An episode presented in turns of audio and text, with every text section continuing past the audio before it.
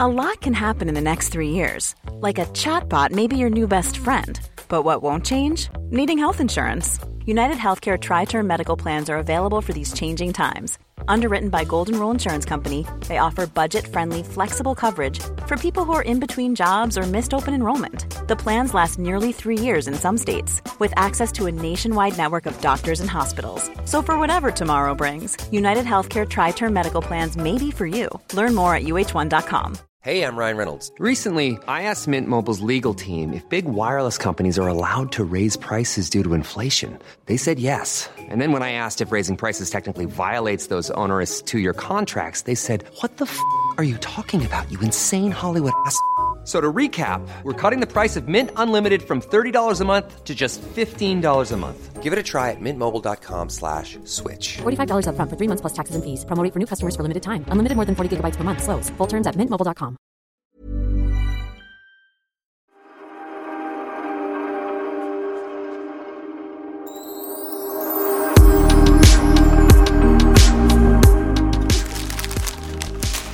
Ja, då har det hänt igen.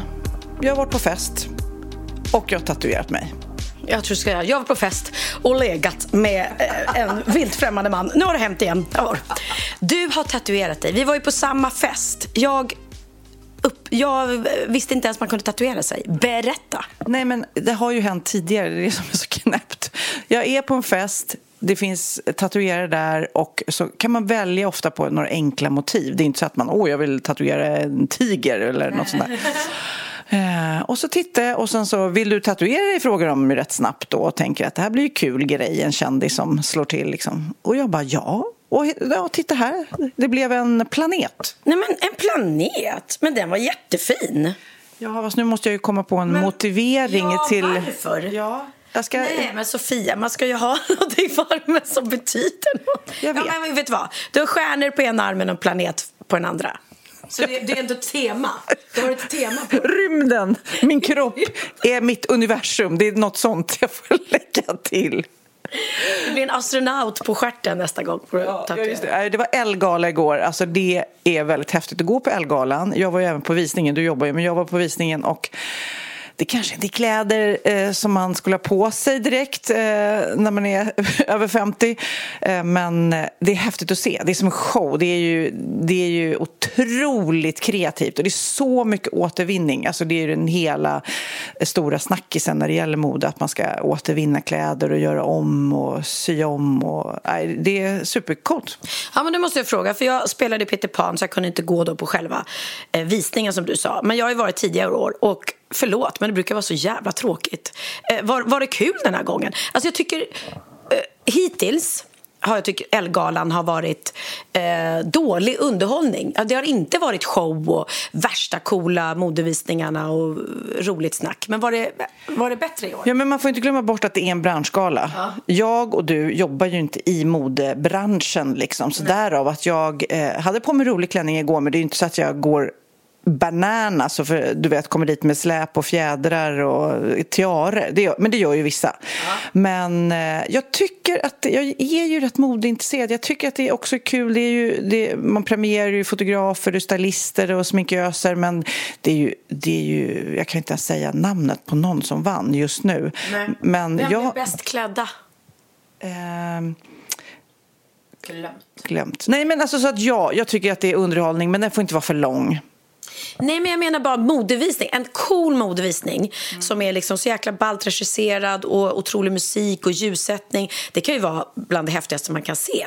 Men jag tycker att det var det igår. Och slutnumret var ju då årets designer, som jag inte nu kommer ihåg vad hon heter, men som hade gjort av jeans, alltså sönderklippta jeans och strass, så att det blev liksom en kontrast i det där basic-materialet som jeans är och det lyxiga med strass. Det var supercoolt, och det roliga var att Christelinda var ju där som gäst och han hade ju läst av det där innan antagligen, för han var ju klädd precis så som hela visningen var. Ja, vad coolt. Ja, nej, jag ville bara bitter för att Pernilla Wahlgren Collection inte fick något pris. Men du, jag måste prata om något till. Du ser, jag visar ju min planet då som sitter på armen, under armen. Ser du vad jag har gjort där då? blodprov. Jag har precis nu varit, det här är så intressant. Det är någon ny, det är Daniel Ek, du vet, Spotify-killen. Han har startat en ny business som är kroppsskanning, att man så här lätt ska kunna göra och gå och kolla upp sin hälsa.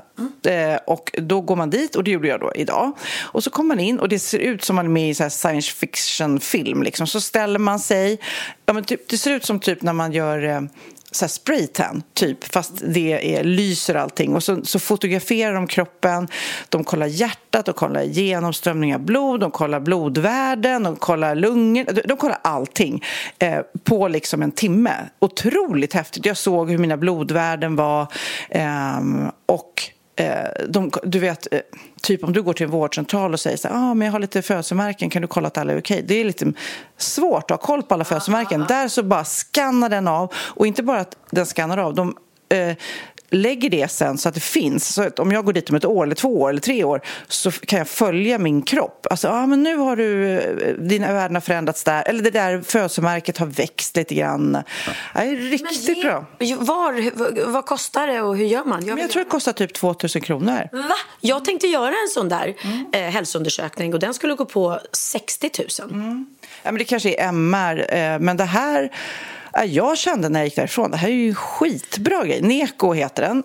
Och jag känner att... Jag vill boka. Ja, men absolut. Och så bokade jag om ett år igen. Och då kan jag hålla koll på... Nu fick jag ju... Jag har till exempel trott... Eller jag har haft väldigt dåliga järnvärden, vet jag, i livet. Men nu har jag inte mens längre. Och helt plötsligt är de okej. Och jag känner att jag är mycket piggare. För jag var mycket tröttare förut, för jag hade dåligt järnvärde. Och då bara, nej men du har bra järnvärden. Så var det något födelsemärke på ryggen som de tyckte, det här ska vi hålla koll på. Och midjemåttet var bra, vikt och längd. Jag kände, de kollar hur stark man är i händerna till exempel. Så att man håller... Och de ser... på den här skanningen att blodcirkulationen är bra. För jag vet att min morfar till exempel, hans kärl klagade igen, så han fick amputera benet, säkert för att han rökte. Jag röker inte. Men sådana grejer får man då varningsgrej på i tid, så att man kan agera. I mean, ja. Och då sa han också, typ i Japan så är det ju så, man har ju såna här hälsoförsäkringar liksom. Om man sköter sig och har bra värden, då kostar det mindre, man betalar mindre i hälsoförsäkring. Och det känner jag så här, då tar man ju hand om sin kropp, och då är det ju mindre risk att det händer någonting. Men om man, då blir det också incitament att ta hand om sin kropp, för då får man lägre försäkring, förstår du? Ja, men ja, nej, det där vill jag verkligen göra. Det vill jag också boka in mig på. Ja. Men du, vilken vecka det har varit. Alltså, ja. Nu har det varit fest. Men alltså, vi har ju festat rätt rejält den här veckan. Och jag kan säga, igår var det ju inte lite fest för mig. För att jag kom ju då efter föreställningen direkt till Elgalan tillsammans med Christian. Kul att gå ut och festa med honom. Det var... Ja. Han är så skön, han bara smälter in. Han simmar runt och hälsar och... Nej, men han är verkligen en mingelkung. Ja, det är han verkligen. Och det är så skönt när vi är ute att vi liksom... Det finns, för det första finns det ju noll svartsjuka. För det kan jag tänka mig att det är bland det par bara, jaha, vad har du varit? Varför stod du och pratade med henne där? Eller vad gjorde du? Alltså, och jag kan fastna med någon och stå och prata, och då behöver inte han stå bredvid och bara, gud vad du pratar med den där länge. Utan då går han åt sitt håll, och sen så letar jag efter honom och står han och pratar med någon där. Och sen var ju då både Bianca och Benjamin där, och Wahlgrens värld-teamet som hade filmat med Bianca och hängde kvar på efterfesten. Så att vi festade tillsammans, och sen gick vi allihopa vidare till det här coola stället Soho House. Just det, där man måste ha membership. Bianca har membership all over the world.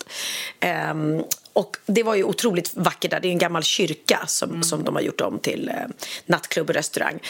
Och där festade jag och mina barn till 3:00 natt. Kan hända att jag blev tillsagd av en vakt att här får du inte sitta och sova. Men då var jag lite trött. Då var 3:00 på natten, och mamma Wahlgren var lite trött. Är det någonting som ligger i era gener där? För Benjamin låg ju och sov någon annanstans. Gud ja. Nej, men alltså jag sett mig i en skön soffa liksom, när jag har druckit lite lagom, och jag somnar gärna. Så det var inte liksom att, men det måste ju sett ut som jag hade däckat. Men då gick vi hem, kan jag säga, och sa att Christian, nu är jag jättetrött. Kan vi gå hem nu innan jag blir utslängd härifrån? Så att jag dansar inte på borden, utan jag somnar i en skön stol. Nej, men det känns också som det är sjukt härligt väder just nu. Vår i luften, och då blir det ju... Vi var på ett boksläpp och så hängde vi här och hade jättemysigt. Micke Binderfelt släppte sin nya bok. Och sen så var vi med i Biancas show. Vi var gäster i hennes talkshow, minsann. Det kan man se. Om ni lyssnar på den här direkt nu på söndagen när den släpps, den här podden, så kan ni titta ikväll klockan 9. Annars får ni titta på Discovery. Precis, just det. Nej, men det var jättekul. Det var andra gången för mig, och nu var vi där som ett litet par. Och det är mysigt, kul att göra grejer. Men hon är så duktig. Alltså hon är så duktig. Men nu ska jag berätta det roligaste. För att Lennox, min yngsta då, för er som har glömt bort det, han är 16 och han kom ju dit för att titta, men han ville inte sitta långt fram, så han satt verkligen längst bak i hela det här publikhavet. Och när vi hade paus i tv-inspelningen så bara, var sitter Lennox? Och så till slut så såg jag honom där längst bak, och så jag började vinka till honom och han bara, gud, ja, vink tillbaks där. Och jag bara, vink, du vet, han satt själv, tänkte jag. Jag tyckte inte att han skulle ha tråkigt där bak liksom. Och så märker jag ju sakta men säkert att det är en kille framför Lennox som börjar vinka tillbaks liksom. Och jag bara, jag skiter i honom. Jag vinkar fortsatt till Lennox. Men sen då när det var lite längre paus tänkte jag, nu vill jag ju locka ner, kom ner Lennox till oss liksom. Så då gjorde jag det här gamla diskotricket när man kastar en lasso, du vet, och den personen ska fastna i lassot och liksom ryckas till en liksom, så här som man brukar göra på dansgolvet. Jag hoppas ni ser det här framför er nu. Så då kastade jag då en osynlig lasso på Lennox, tänkte jag, så att han skulle komma ner. Och hovade in. Men då var det ju killen framför som tyckte att jag kastade lasso på honom, och så han började ryckas, du vet, så här göra. Nej, gud! Ja, men man bara, nej, fel! Jag kastar inte lasso på dig. Kastar lasso tillbaka då? Nej men gud, Sofia. Så här kom. Och jag bara, nej. Jag försökte såklart, förlåt. Det är min son som sitter bakom, och han var ju lika pinsamt för honom. Han kände sig jättedum. Ja, men hur ofta kör man lassotrick alltså? Nej, jag kan bara fiskspöt. Då kastar man ut. Ja, så, men det är lite samma fisk. Ja. Men nu gör man med lasso, du gör man så. Och så. Ja. Men jag tycker det, alltså det kanske... Du kanske höll på att få ragg där. Ja, eller hur? Men det kändes ju kanske som att lassotricket, fiskspöt, var trendigare förr i tiden. Det kanske inte, de kanske inte Benjamin och Bianca kör det. Nej. Eller Kid. Nej, inte om man går ut på krogen och ser någon, om man är singel och ser någon snygging, att man kastar lasso på den. Det tror jag funkar sådär. Eller, men i alla fall det var inte bara vi som var gäster i den här fantastiska talkshowen, utan det var ju även en ung artist som gjorde sitt första tv-framträdande där. Och det är ju en låt som Bianca har blivit beroende av, och den heter Beroendeframkallande. Det heter Beroendeframkallande, och han heter Eja. Och men kan inte du bara berätta när han det han sa, eller det de sa innan han sjöng? Jo, men det var så gulligt, för att Bianca har tydligen då hittat den här låten eller fått den skickad till. Jag tror att den är liksom TikTok, har blivit lite viral. Aha, så kanske, okej. Och han hade tydligen varit på TV4 Nyhetsmorgon någon gång, men inte vågat sjunga, för han har enorm scenskräck. Så att han hade sagt att han hade tackat ja till det här bara för att han visste att Bianca verkligen dog för honom liksom, på riktigt. Hon har ju också enorm scenskräck, hon också, så hon kan verkligen förstå honom. Hon frågade ju Bianca så här, men när har du sjungit för publik? Då sa han, ja men typ jag sjöng en rad på någon skolavslutning. Det är det enda jag har gjort framför publik, för att det är det värsta. Och då när de hade liksom peggat upp för det här scenariot, då var man ju väldigt orolig. Hur ska det här gå? Plus att jag som artist vet att det värsta som finns, det är ju att sjunga när folk är så nära en. Och vi satt jättenära honom, för han satt på scen 2 meter ifrån honom liksom. Plus att det är också jobbigt om man då ett är nervös, två ska jag liksom scendebut tv, och sen så sitter det massa så här kända ansikten framför honom och stirrar på honom. Där sitter Sofia Wistam och Pernilla Wahlgren och vilka vi nu alla var, och stirrar på den här stackaren medan han ska prestera. Så jag gömde mig bakom dig för jag tänkte att han, åtminstone någon som inte stirrar på honom mindre. Och sen började han sjunga och jag bara hör den här rösten som är så fin. Han var klockren. Det var inte en sur ton. Han var så on pitch. Och jag grät. Jag satt faktiskt och började gråta. Men jag tycker faktiskt, vi brukar spela en låt i slutet av podden, men vi ska spela lite av den här låten nu så ni verkligen får höra hans röst. Beroendeframkallande med Edja. Beroendeframkallande, det är det du är. Jag tror jag är kär. Vet du om du är kär i mig? Du är det du är, du är det du är. Må som du mår, inget att må dåligt över. Du behöver inte älska alla som älskar dig. Beroendeframkallande, det är det du är, det är det du är. Det är så här det känns.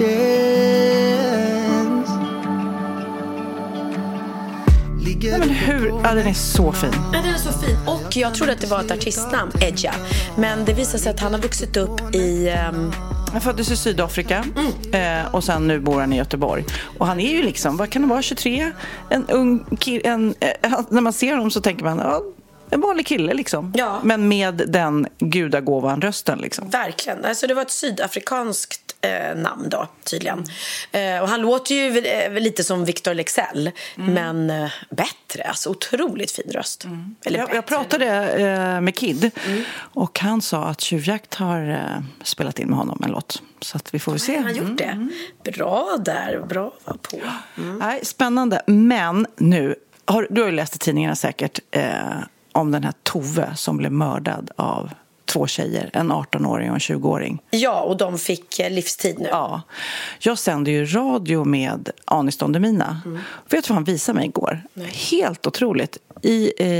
I sin telefon så bara, kolla på den här bilden, sa han. Så visar han upp det och då är det en selfie. Man tar ju otroligt mycket selfies, speciellt om man heter Aniston Demina, tror jag. Det är en selfie på han och de här två tjejerna. Nej.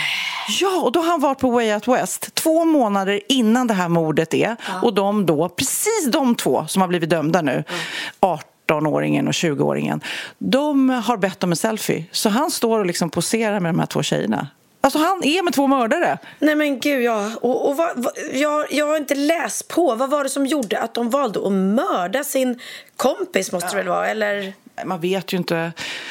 De hävdar ju, oj, vi bara höll lite om hennes hals och hon dog. Alltså, hon ströps ju, men sen så är det ju så många nivåer där. De fraktade ju bort kroppen och brände den i skor. Du vet, det är, och det är så jäkla tragiskt när man läser. Det är ju väldigt ovanligt att 2 unga tjejer gör det här, såklart. Men sen är det ju så tragiskt både för den här Toves vänner, släkt, familj. Det är fruktansvärt. Och också för de här nu som blir dömda, deras anhöriga är också så här, vad hände liksom? Hur kunde det bli så här? För de har ju också förlorat sina barn nu. Verkligen, men i det här fallet så var det bra att de var över 18 så att de fick livstid verkligen. För hade de varit yngre så då blir det ju liksom lite lindrare straff. Nej, där förstörde de sina liv. Nu får de sitta i fängelse resten av livet och ångra att de tog livet av en stackars oskyldig människa. Så himla hemskt. Och pratade vi i förra podden om den här svarta unga killen, 16-åringen. Jag tror inte vi gjorde det, men det är ju så fruktansvärt. Ja, det är alltså i USA. Och vi har pratat om det förut, hur sjukt det är att alla har vapen där liksom. Det var den 16-åriga Ralph Jarl. Han skulle hämta sina bröder då, hos någon kompis i Kansas City i USA. Och så ringde han på fel dörr. Ja, han skulle hämta, hans mamma och pappa hade bett honom hämta sina småsyskon. Och han går till fel adress. Och ringer på. Så allt han gör är att han ringer på dörren. Och då är det en 84-årig gubbe då, ägaren, som ser honom genom glasdörren. Och tar upp sitt gevär och skjuter honom. Först i huvudet och sen försöker springa därifrån och skjuta honom i armen. Gudskelov så överlever han och han försöker ta sig. Han ringer på 3 olika andra dörrar, grannar, och försöker få hjälp. Ingen släpper in honom. Bara det är ju så sjukt. Mm. Ja. Och sen så gudskelov till slut får han hjälp, kommer till sjukhus och överlever. Det här är ju bara ett under. Mm. Och den här gubben, vilket faktiskt är bra, för att han kommer ju säkert hävda att ja, men jag försvara bara mitt hus och mitt hem och min tomt. Men han har ju inte gjort någonting, den här killen. Och det här finns ju på... De brukar ha sån här ring, doorbell. Så det finns säkert på film också. Att du ska ju kunna ringa på hos folk utan att du blir ihjälskjuten. Liksom. Ja. Men han förhördes, läste jag, av polisen. Och släpptes. Och det är det som har gjort då, att det var enorma demonstrationer. Liksom. Hans skola hade ju en enorm demonstration också. För att han inte då kommer åtalas. Precis, men nu så har han blivit anhållen. Och han kommer åtalas för skjutning. Och han säger då att han trodde att någon försökte bryta sig in i hans hem, men så var det inte liksom. Och det är ju de säger att det klassas som ett hatbrott. Ralph Jarl sköts för att han var beväpnad med ingenting annat än sin svarta hud, säger Lee Merritt och hans advokat. Och det är verkligen så. Det är så fruktansvärt hemskt. Så att han, hoppas vi också verkligen att han åker in i fängelse för resten av sitt 84-åriga liv. Nu ska jag berätta en sak för dig som har förändrat mitt liv, som jag fick reda på i veckan. Alltså det här är helt sjukt. Det är alltså en dokumentär som har sänds på SVT, precis. Där då, det har varit forskning som har avslöjat nya sidor om växter som inte så många känner till. De har kommit fram till att växter kan röra sig, känna, lukta och till och med mata sina ungar. Växter både pratar och känner. Va? Fattar du vad det betyder? Alla krukväxter som har dött i mitt hem, som har typ försökt ropa på hjälp, men jag har liksom glömt på. Men det är helt fruktansvärt. Så växterna anfaller, de kommer komma tillbaka och ta livet av dig, Sofia, för att, som en hämnd för att du har tagit livet av dem. Men jag förstår inte, har växter barn? Ja, de har små sticklingar.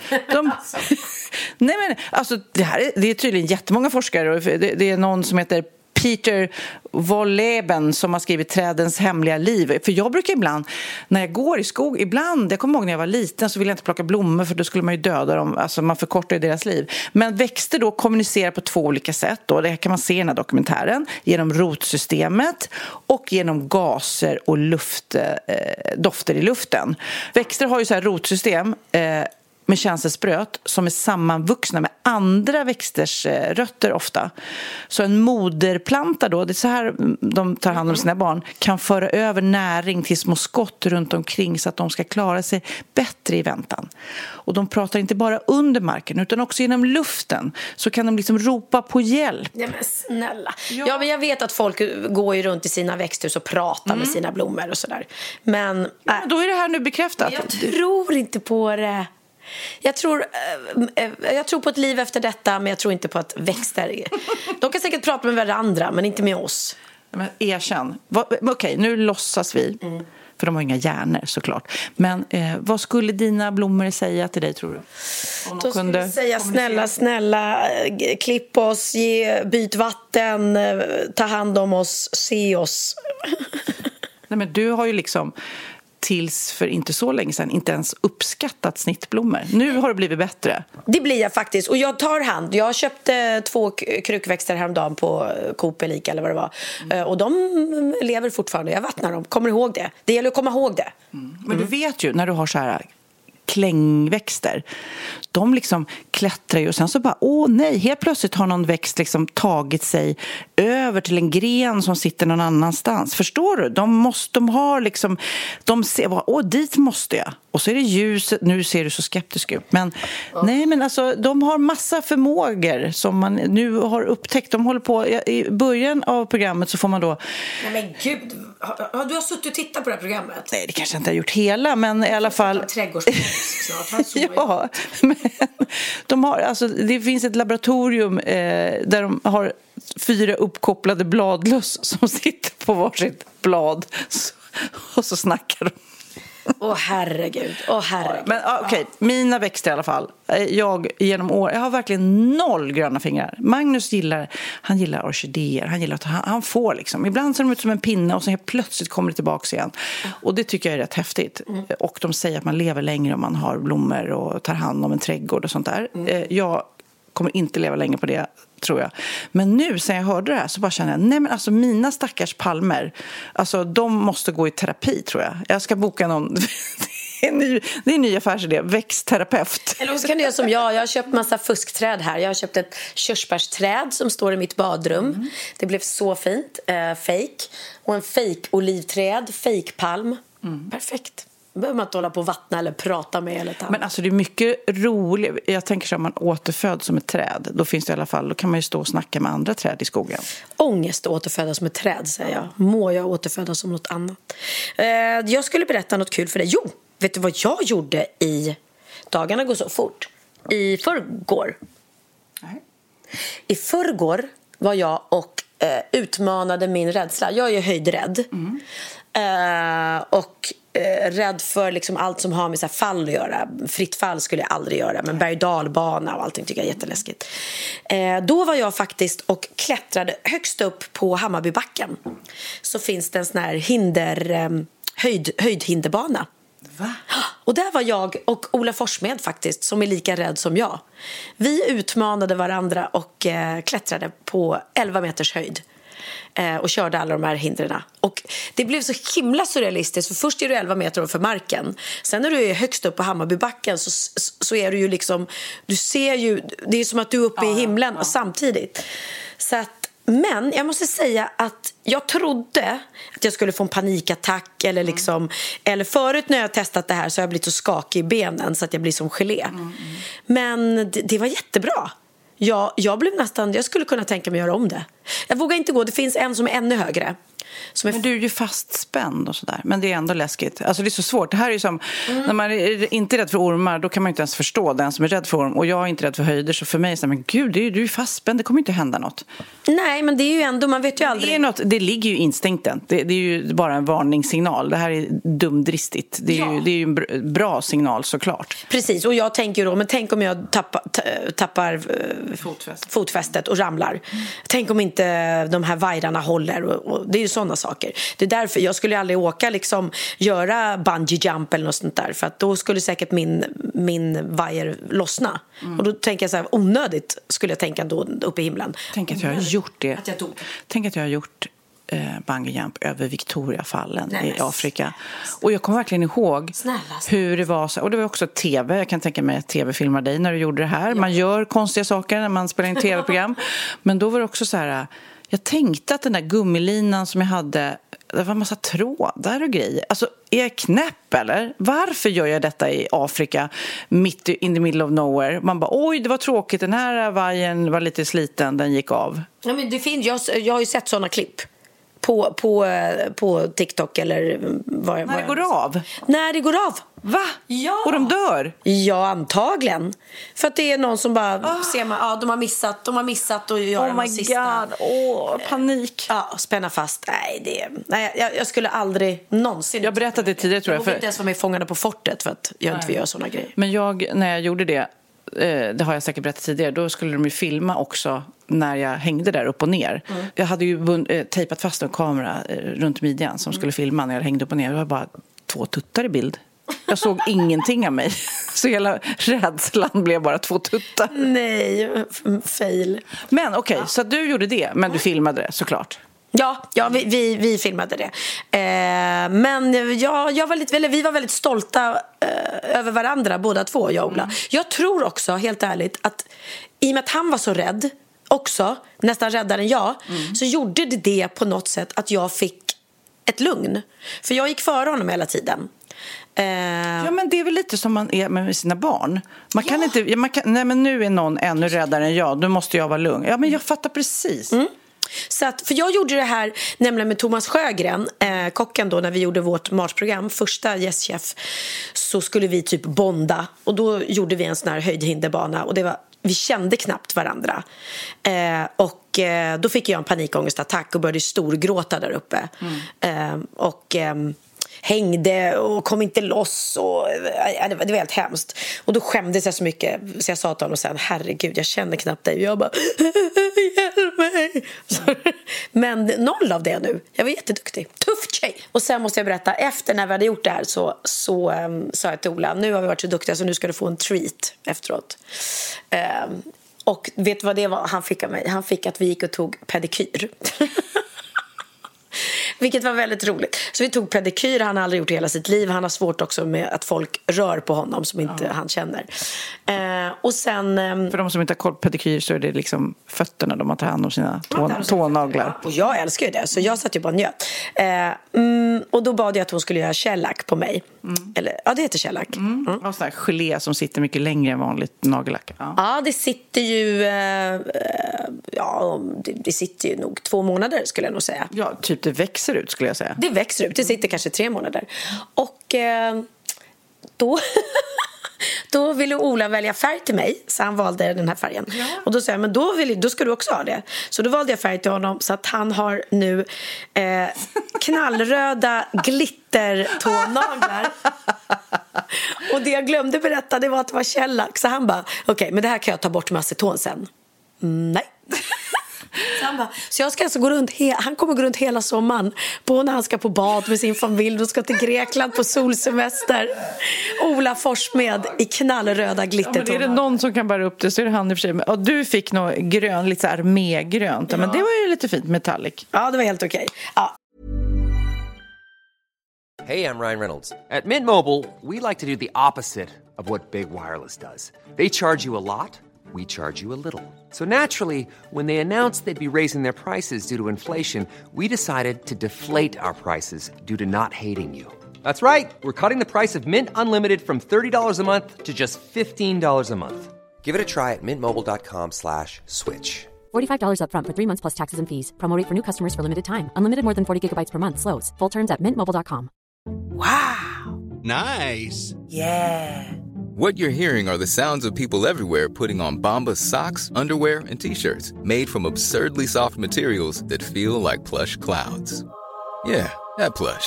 And the best part? For every item you purchase, Bombas donates another to someone facing homelessness. Bombas, big comfort for everyone. Go to bombas.com/ACAST and use code ACAST for 20% off your first purchase. That's bombas.com/ACAST, code ACAST. Väldigt roligt. Men du, jag måste också fråga, jag som följer dig på Instagram. Jag såg att du gjorde någon annan jättekonstig behandling. Där du det såg ut som du skulle föda barn. Och du var helt inspänd i olika... Vad är det du gjorde? Nej men snälla, det här måste vi prata om. Det är ett ställe som heter Beautybox i Bromma där jag går till och gör de här behandlingarna. Jag tror att den heter Emskulpt. Det är i alla fall en maskin som då jobbar. Man spänner fast så här, maskinen på mage, insida lår, rumpa. Och sen jobbar den, drar ihop så musklerna får jobba. Så den bränner fett och bygger muskler samtidigt. Och en halvtimmes behandling är som 20 000 sit-ups. Och för att du då ska få... Du kan ju inte göra 20 000 sit-ups överhuvudtaget. Men det gör du med den här... Får du träningsvärk då, eller? Den är så otroligt utformad. Så när du gör det här... Jag sa att alla killar borde lägga sig en sån här för att förstå lite vad vi går igenom när vi föder barn. För att det var som att få en kraftig värk. Så jag låg ju skrek på den här britsen. Och du vet, man drar ihop. Man bara... Och så släpper efter ett tag. Och då andas du. Så du måste jobba med att andas in, andas ut hela tiden. Liksom. Mm. Men sen... Jag älskar att det här filmades också så man får se. Ja, jo tack. Och sen efteråt, eller mellanåt hela tiden, så jobbar den också med att den slår mellan de här kramperna eller värkarna som man får. Så slår den, och det den gör då slår den ut mjölksyran på något sätt. Så att den gör då att du inte får träningsvärk efteråt. För annars skulle du inte kunna gå. Så det här gör jag. Och sen gör jag också efter det här då så gör jag även som en cellulitmaskin liksom. Men märker du någon skillnad? Jag måste ju gå, jag ska ju gå nu 4 behandlingar tror jag. 4 behandlingar, jag går 4 timmar. Så jag är där 4 timmar. Oh my god. 4 timmar. Ja, men då går vi ju igenom liksom lår, hela kroppen. Så att det ska bli väldigt, väldigt spännande att se. Har du tagit såna här före- och efterbilder? Ja, för det är ju kul som man verkligen ser. Ja. För annars så låter det ju som en sån här tv-shop-grej. Jag vet. Så här, ta den här så slipper du göra sit-ups. För det finns ju ingen genväg, känns det som, egentligen på träning. Nej, precis. Och det är klart att du ska ju äta nyttigt och träna också, gärna samtidigt. Det är inte bara. Det är klart att det här är jag borde egentligen vara på gymmet och göra sit-ups. Istället så ligger jag här på en brits och gör de här grejerna. Men jag vill ju verkligen testa nu. Så det ska bli väldigt spännande. Jag tror att den heter Emskulpt. Gud, nu ska jag berätta om en örn. Ja, en örn som heter Murphy. Det här är så himla gulligt. Det är en havsörn. Och havsörnar tydligen, det visste inte jag, men de delar på föräldraskapet. Alltså när de får barn. Så är pappan också pappaledig, om man säger så. Eller tar hand om barnen. Ja.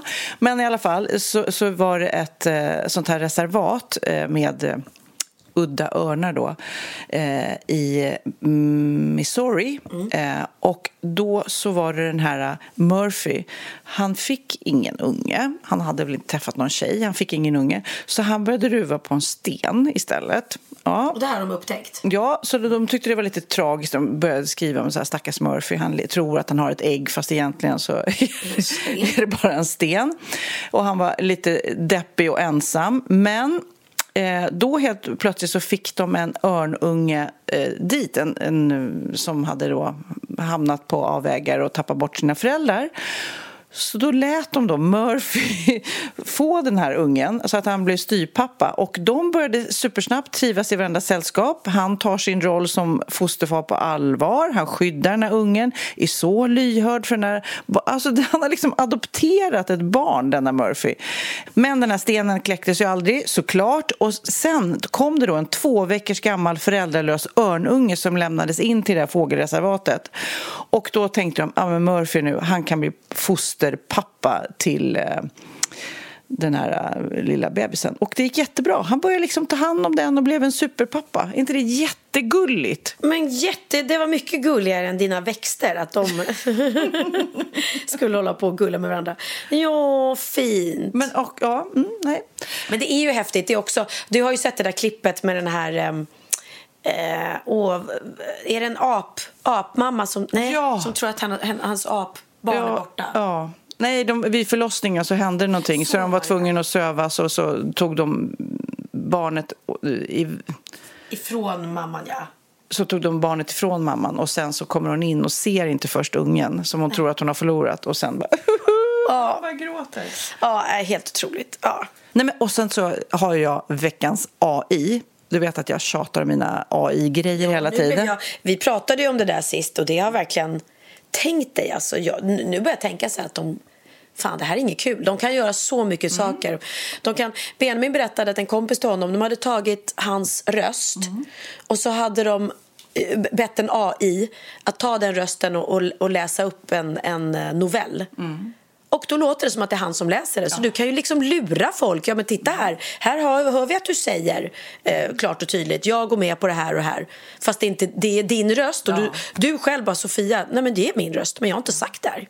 Ja. Nej, men precis faktiskt. Du är inne på någonting som jag ska prata om. För den här Formel 1-legendaren Michael Schumacher. Ja. Jag vet inte om du kommer ihåg honom. Han var ju med om en skidolycka 2013. Han körde in i träd på en transportsträcka. Helt sjukt. Ja.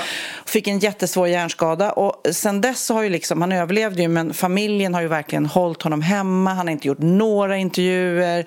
De kommunicerar egentligen ingenting. De säger bara, vi vill vara i fred. Det här är våran resa liksom. Och nu helt plötsligt så är det någon tidning som har sagt, en tysk tidning som bara, vi har första intervjun med Schumacher nu efter olyckan. Och då har de ju tagit gamla intervjuer och gjort som att han då har gjort en intervju. Men är de dumma? Fattar de inte att familjen kommer säga... Ja. Nej, men hans fru blev ju superarg och ledsen och det är säkert stämningar på gång och sånt där. Men det är det jag menar, för vi har ju tidigare pratat om det här positiva kanske, att om det finns massa av intervjuer med dig och mig så kan kanske våra barnbarn i framtiden fråga, vad hade mormor eller morfar eller... Vad hade mormor eller farmor tyckt om det här? Och då kan våra röster berätta det liksom. Men det är ju en helt annan sak än att släppa en intervju med någon som uppenbarligen inte kan / vill göra intervjuer liksom. Nej, vidrigt. Men ja, jag tycker också det här att man liksom kan säga till en AI, skriv en låt som handlar om sol, sommar, kärlek, eller en text, säger vi. Och så kommer en text som är skitbra, liksom. Det sätter ju extrem press på lärarna. Hur ska man liksom få till skolarbetet så man kan förhöra, så att se till att ungarna lärt sig någonting, om de bara ber AI skriva uppgifterna åt en? Ja, du kan ju, det var ju någon liten unge mamman hade kommit in i rummet när han satt och gjorde läxorna och hörde hela tiden: Alexa, vad är 7 + 7? Alexa, vad är det? Vet du vad det innebär när man ghostar någon? Ja. Man ignorerar. Ja, men typ att man svarar inte. Om du tog intresserad av en kille och sen så tror du att den är på gång, men han bara ghostar dig. Svarar inte på dina sms eller hör inte av sig. Han bara försvinner. Han som ett spöke. Nu är det en tjej som jag såg på TikTok som har gjort en låt som heter The Ghost Song. Isabella Luna. Nu ska vi höra på den. All I do is wait for his reply. It's ghosting day number 5. Looking on my phone day and night. Wonder what the hell I didn't do right. Hold up. Is it my new picture he doesn't like? Was it too much that I called him twice? I even listened to the TikTok advice. Pretend to have a very happy life. Woo. Yeah, I know what I will do. Yeah, when he comes back I'll ghost him too. Oh my god, he just texted me hi. I jump around and all I do is smile. I know I wanted to say bye, but fuck it, let's give it another try. Let's go. Yeah, cause I'm in love with toxic guys. Yeah, cause I get bored if he's too nice. Ja, men gud, alltså det var länge sedan man höll på att ghosta människor. Men jag kommer ihåg, Magnus spelade så svår när vi skulle börja dejta. Han skulle... Men du spelar svår mot Christian också. Du ghostar nog honom en hel del. Jag spelade inte svår. Jag hade ju ingen... Alltså jag kunde tänka... Förlåt. Nu äter du igen. Nu kommer vi få 1000 DMs. Pernilla, ät inte när du poddar. Det är så roligt för att jag vet verkligen inte vad det är jag äter. Bake rolls med sour cream and onion. Det är liksom... Jag fattar inte om det är chips, en skorpa, en kaka eller vad det är. Det var väldigt, väldigt gott. Ja. Jag smakar den efter podden. Nej men grejen var att när jag började dejta honom, eller vi var på en dejt och sådär, så förstod jag att ska det bli något måste jag träffa honom flera gånger. Men jag hade inte liksom, det tog ju, det har vi pratat om, det tog ett tag innan jag liksom var sugen på att gå på dejt. För då kände jag, hade man en ledig dag vill man hellre vara med någon som man är bekväm med. Som man liksom, alltså jag älskar Christian idag och jag är jättekär i honom. Men det var inte så här pirr de första gångerna, utan då var det lite så här, vad heter det? Anställningsintervju typ. Eller man är, så här, sitter och är lite proffsartig. Jaha, du gillar att diska. Ja, bra. Jaha, vad brukar du göra på fritiden? Ja, hur många barn har du? Och då bara, men gud, nu kunde jag göra något roligare. Men jag är glad att jag lät det ta tid. Och jag är glad att han också... inte tröttnade, att han kom tillbaks efter vårt, för det tog, vi tog en liten paus där när vi inte sågs. Fast jag tänker att ghosting kanske funkar, alltså att om någon spelar lite svår då blir man ju lite mer intresserad. Det är rätt bra teknik att köra lite ghosting. Gud ja. Men du, jag vet inte om du har hört det här, men nu måste jag prata om det här, för det är det värsta mardrömmen. Texas. Han går i gymnasiet här på Härsby. 2 killar i hans skola som bor här på Lidingö. En av killarna, hans föräldrar har köpt en ny bil. En Tesla. Fin bil. Föräldrarna är borta. Det här hände för 2 veckor sedan, tror jag. De här killarna tänker, gud vad kul, vi provkör bilen. De provkör bilen. Och för er som har kört en Tesla eller en tuff, snabb bil, otroligt snabb acceleration. Alltså den går från 0 till 100 på så kort tid. Kul när man är ung kille att prova det. Och de kör rakt in i träd. Och dog? Nej. Nej. Jag kan nästan inte prata om det. För det är så nära liksom mig att man tänker att ungarna vill testa och det gick bra. Vi börjar säga där, men det finns ju de gånger det inte går bra. Men en av killarna blev riktigt skadad och kommer, först så på sjukhuset sa de att de skulle amputera hans arm. Oj. Men de klarade den nu och han kanske inte kommer kunna använda den på samma sätt. Men ändå, alltså för alla föräldrar, passa era fucking bilnycklar så att det här inte kan hända. För, förstår du hur lockande det är? Och killar som liksom ska testa gränser och hur fort kan den gå? Alltså när han berättar, jag bara ni får aldrig köra fort. Och så vet jag att men nej, har inte ni en Tesla?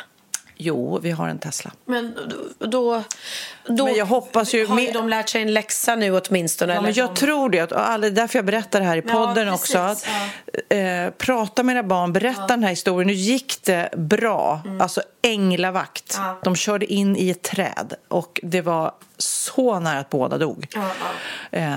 Så att jag bara känner att det här får inte hända. Alltså, om man kan så snacka med era barn och berätta den här som en varningshistoria. Alltså. Ja, verkligen. Ja, gud vad hemskt. Ja, men skönt att de överlevde. Det var väldigt härligt att höra. Kommer du ihåg i förra podden så spelade vi upp det här samtalet när en man ringer 911 från ett flygplan till sin gravida fru för planet var på väg att störta. Det var så starkt och jag är ledsen att det låg massa sorglig musik på samtidigt för att det måste någon ha lagt på, för det gjorde ju kanske att det var lite svårt att höra vad han sa, men jag blev otroligt tagen av det där alltså. Antagligen för att jag hittade den så algoritmen nu styrt in mig på de här 911-samtalen, så jag tänkte du skulle få ett nu också. Nej. Den här gången så går det bra. Förra gången så kraschade ju planet. Det här är en liten kille, en 3-årig kille, företagsam nog, ringer då 911 och hans pappa ligger på golvet. Vi kan väl lyssna. Hello. Hello there. Is everything okay? Daddy's on the floor. Your daddy's on the floor. What's happened to daddy? He fell down. He fell down? Okay. What's your name, sweetheart? My name's Zach. Okay, hello, Zach. How old are you? I'm 3 years old. You're 3, okay. Is daddy breathing? Daddy's not right, he's sleeping. But he's not snoring now. No? All right. Do you know if daddy's been unwell? Daddy has turkey fever. He has what, sorry? He doesn't like flowers. He doesn't like flowers. Why doesn't your daddy like flowers? Daddy's a booze. Bees? Is your daddy allergic to bees? Has he been stung? Daddy's allergic to bees. Okay. He has honey fever. Okay, do you know what to do when your dad has been stung by a bee? Daddy showed me. He showed you? Look at me, though. Okay, good. I'm sad. It's okay, Zach. You've been a really brave boy so far. I need you to get Daddy that needle, and it will make him feel better. Can you do that for me? Zach?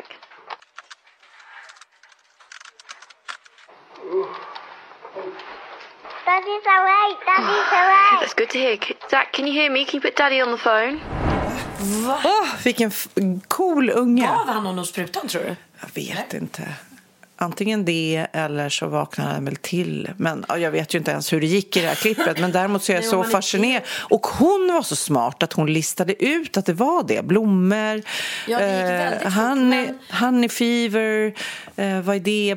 Bass, blommor, allergic. Ja. Men jag tänkte en sak, men det kändes som att hon borde frågat adressen så de kan skicka dit en ambulans. Men å andra sidan, 3-åringen kan ju inte säga adressen. De kanske spårar telefonsamtalet under tiden kanske. Gud. Alltså tänk till dem som sitter där och jobbar då på 112 eller 911, alltså vad de måste vara lugna och bara iskalla och bara nu gör vi så, fast det är kaos i andra änden liksom. Ja, herregud. Ja. Vilket sorgligt, eller det gick ju bra det där, men det gick bra. Men vi ska avsluta på topp för att vi har sagt det så många gånger i den här podden hur bra Benjamin är och hur bra han sjunger och så vidare. Men det här klippet och låten vi ska spela nu, som flera faktiskt har skrivit till oss på DM redan, kan inte spela To Love Somebody, som då Benjamin gör tillsammans med Carola. Och det här har han lagt upp på sitt Instagram. Och när jag tittade på det första gången, alltså, jag bara gapade. Jag tycker det är helt fantastiskt. Och deras röster bara trasslar in sig i varandra. Väldigt, väldigt, väldigt fint. Det var otroligt. Och det var ju Benjamins... Oj, vad har hänt här? Men gud, förlåt. Pernilla har spilt filmjölk på hela byxan typ. Ja. Nej, det var ju från Benjamins premiäravsnitt av Benjamins, som har börjat sändas nu igen på 4:an. Går mot Wahlgrens värld på torsdagar. Gud. Nu har de tänkt till här. Ja, familjekrock, gud vad kul. Otroligt avsnitt faktiskt. Och då sjöng ju då Carola och Benjamin den här som duett, Bee Gees gamla låt. Väldigt, väldigt bra. Så att vi ska väl avsluta med den. Ja. Jag vill också säga nu, eftersom vi pratar tv och Stugdrömmar hade sitt sista avsnitt nu i onsdags. Och nu då på onsdag så har ju mitt program premiär då, Villa Wahlgren, mitt nya program. Så det får ni inte missa. Nej. Gud vad kul, jag är taggad på det. Jättekul. Ja, vad kul. Ja, då får man vara med på hela byggresan. Så 20:00 på onsdag på kanal 5 och Discovery+.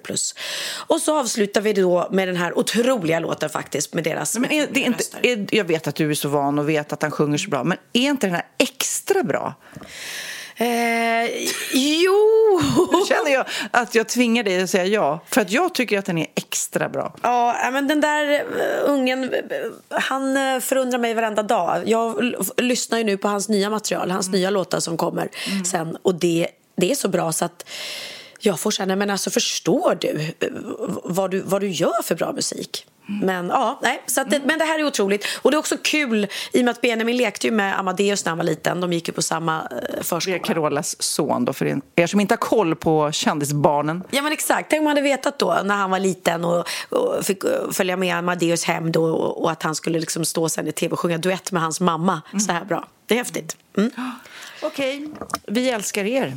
Här kommer To Love Somebody med Benjamin och Carola. Hej då.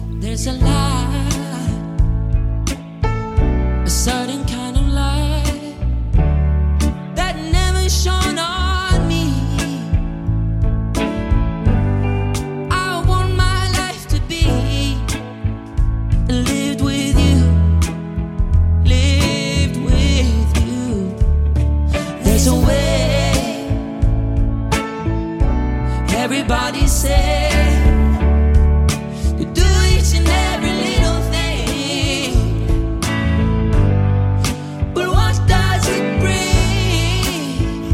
I ain't got you, ain't got you. See, you don't know what it's like.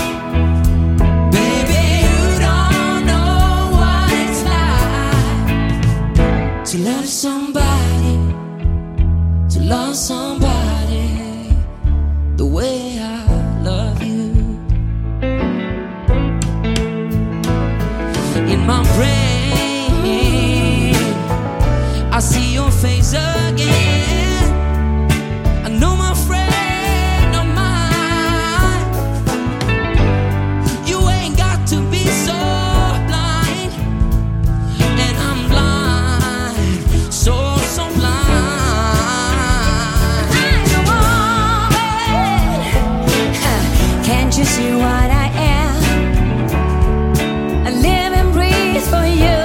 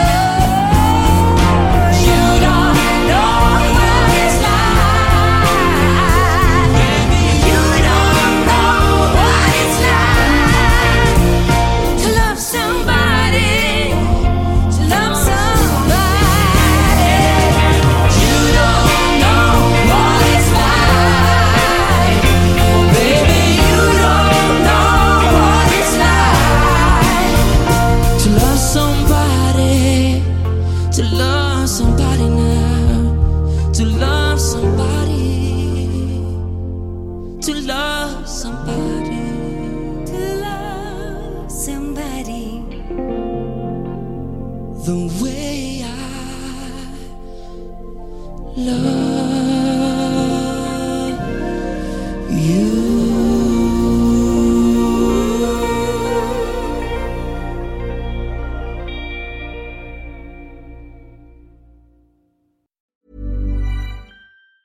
Mom deserves the best, and there's no better place to shop for Mother's Day than Whole Foods Market. They're your destination for unbeatable savings, from premium gifts to show-stopping flowers and irresistible desserts. Start by saving 33% with Prime on all body care and candles. Then get a 15-stem bunch of tulips for just $9.99 each with Prime. Round out Mom's menu with festive rosé, irresistible berry chantilly cake, and more special treats. Come celebrate Mother's Day at Whole Foods Market. Even when we're on a budget, we still deserve nice things.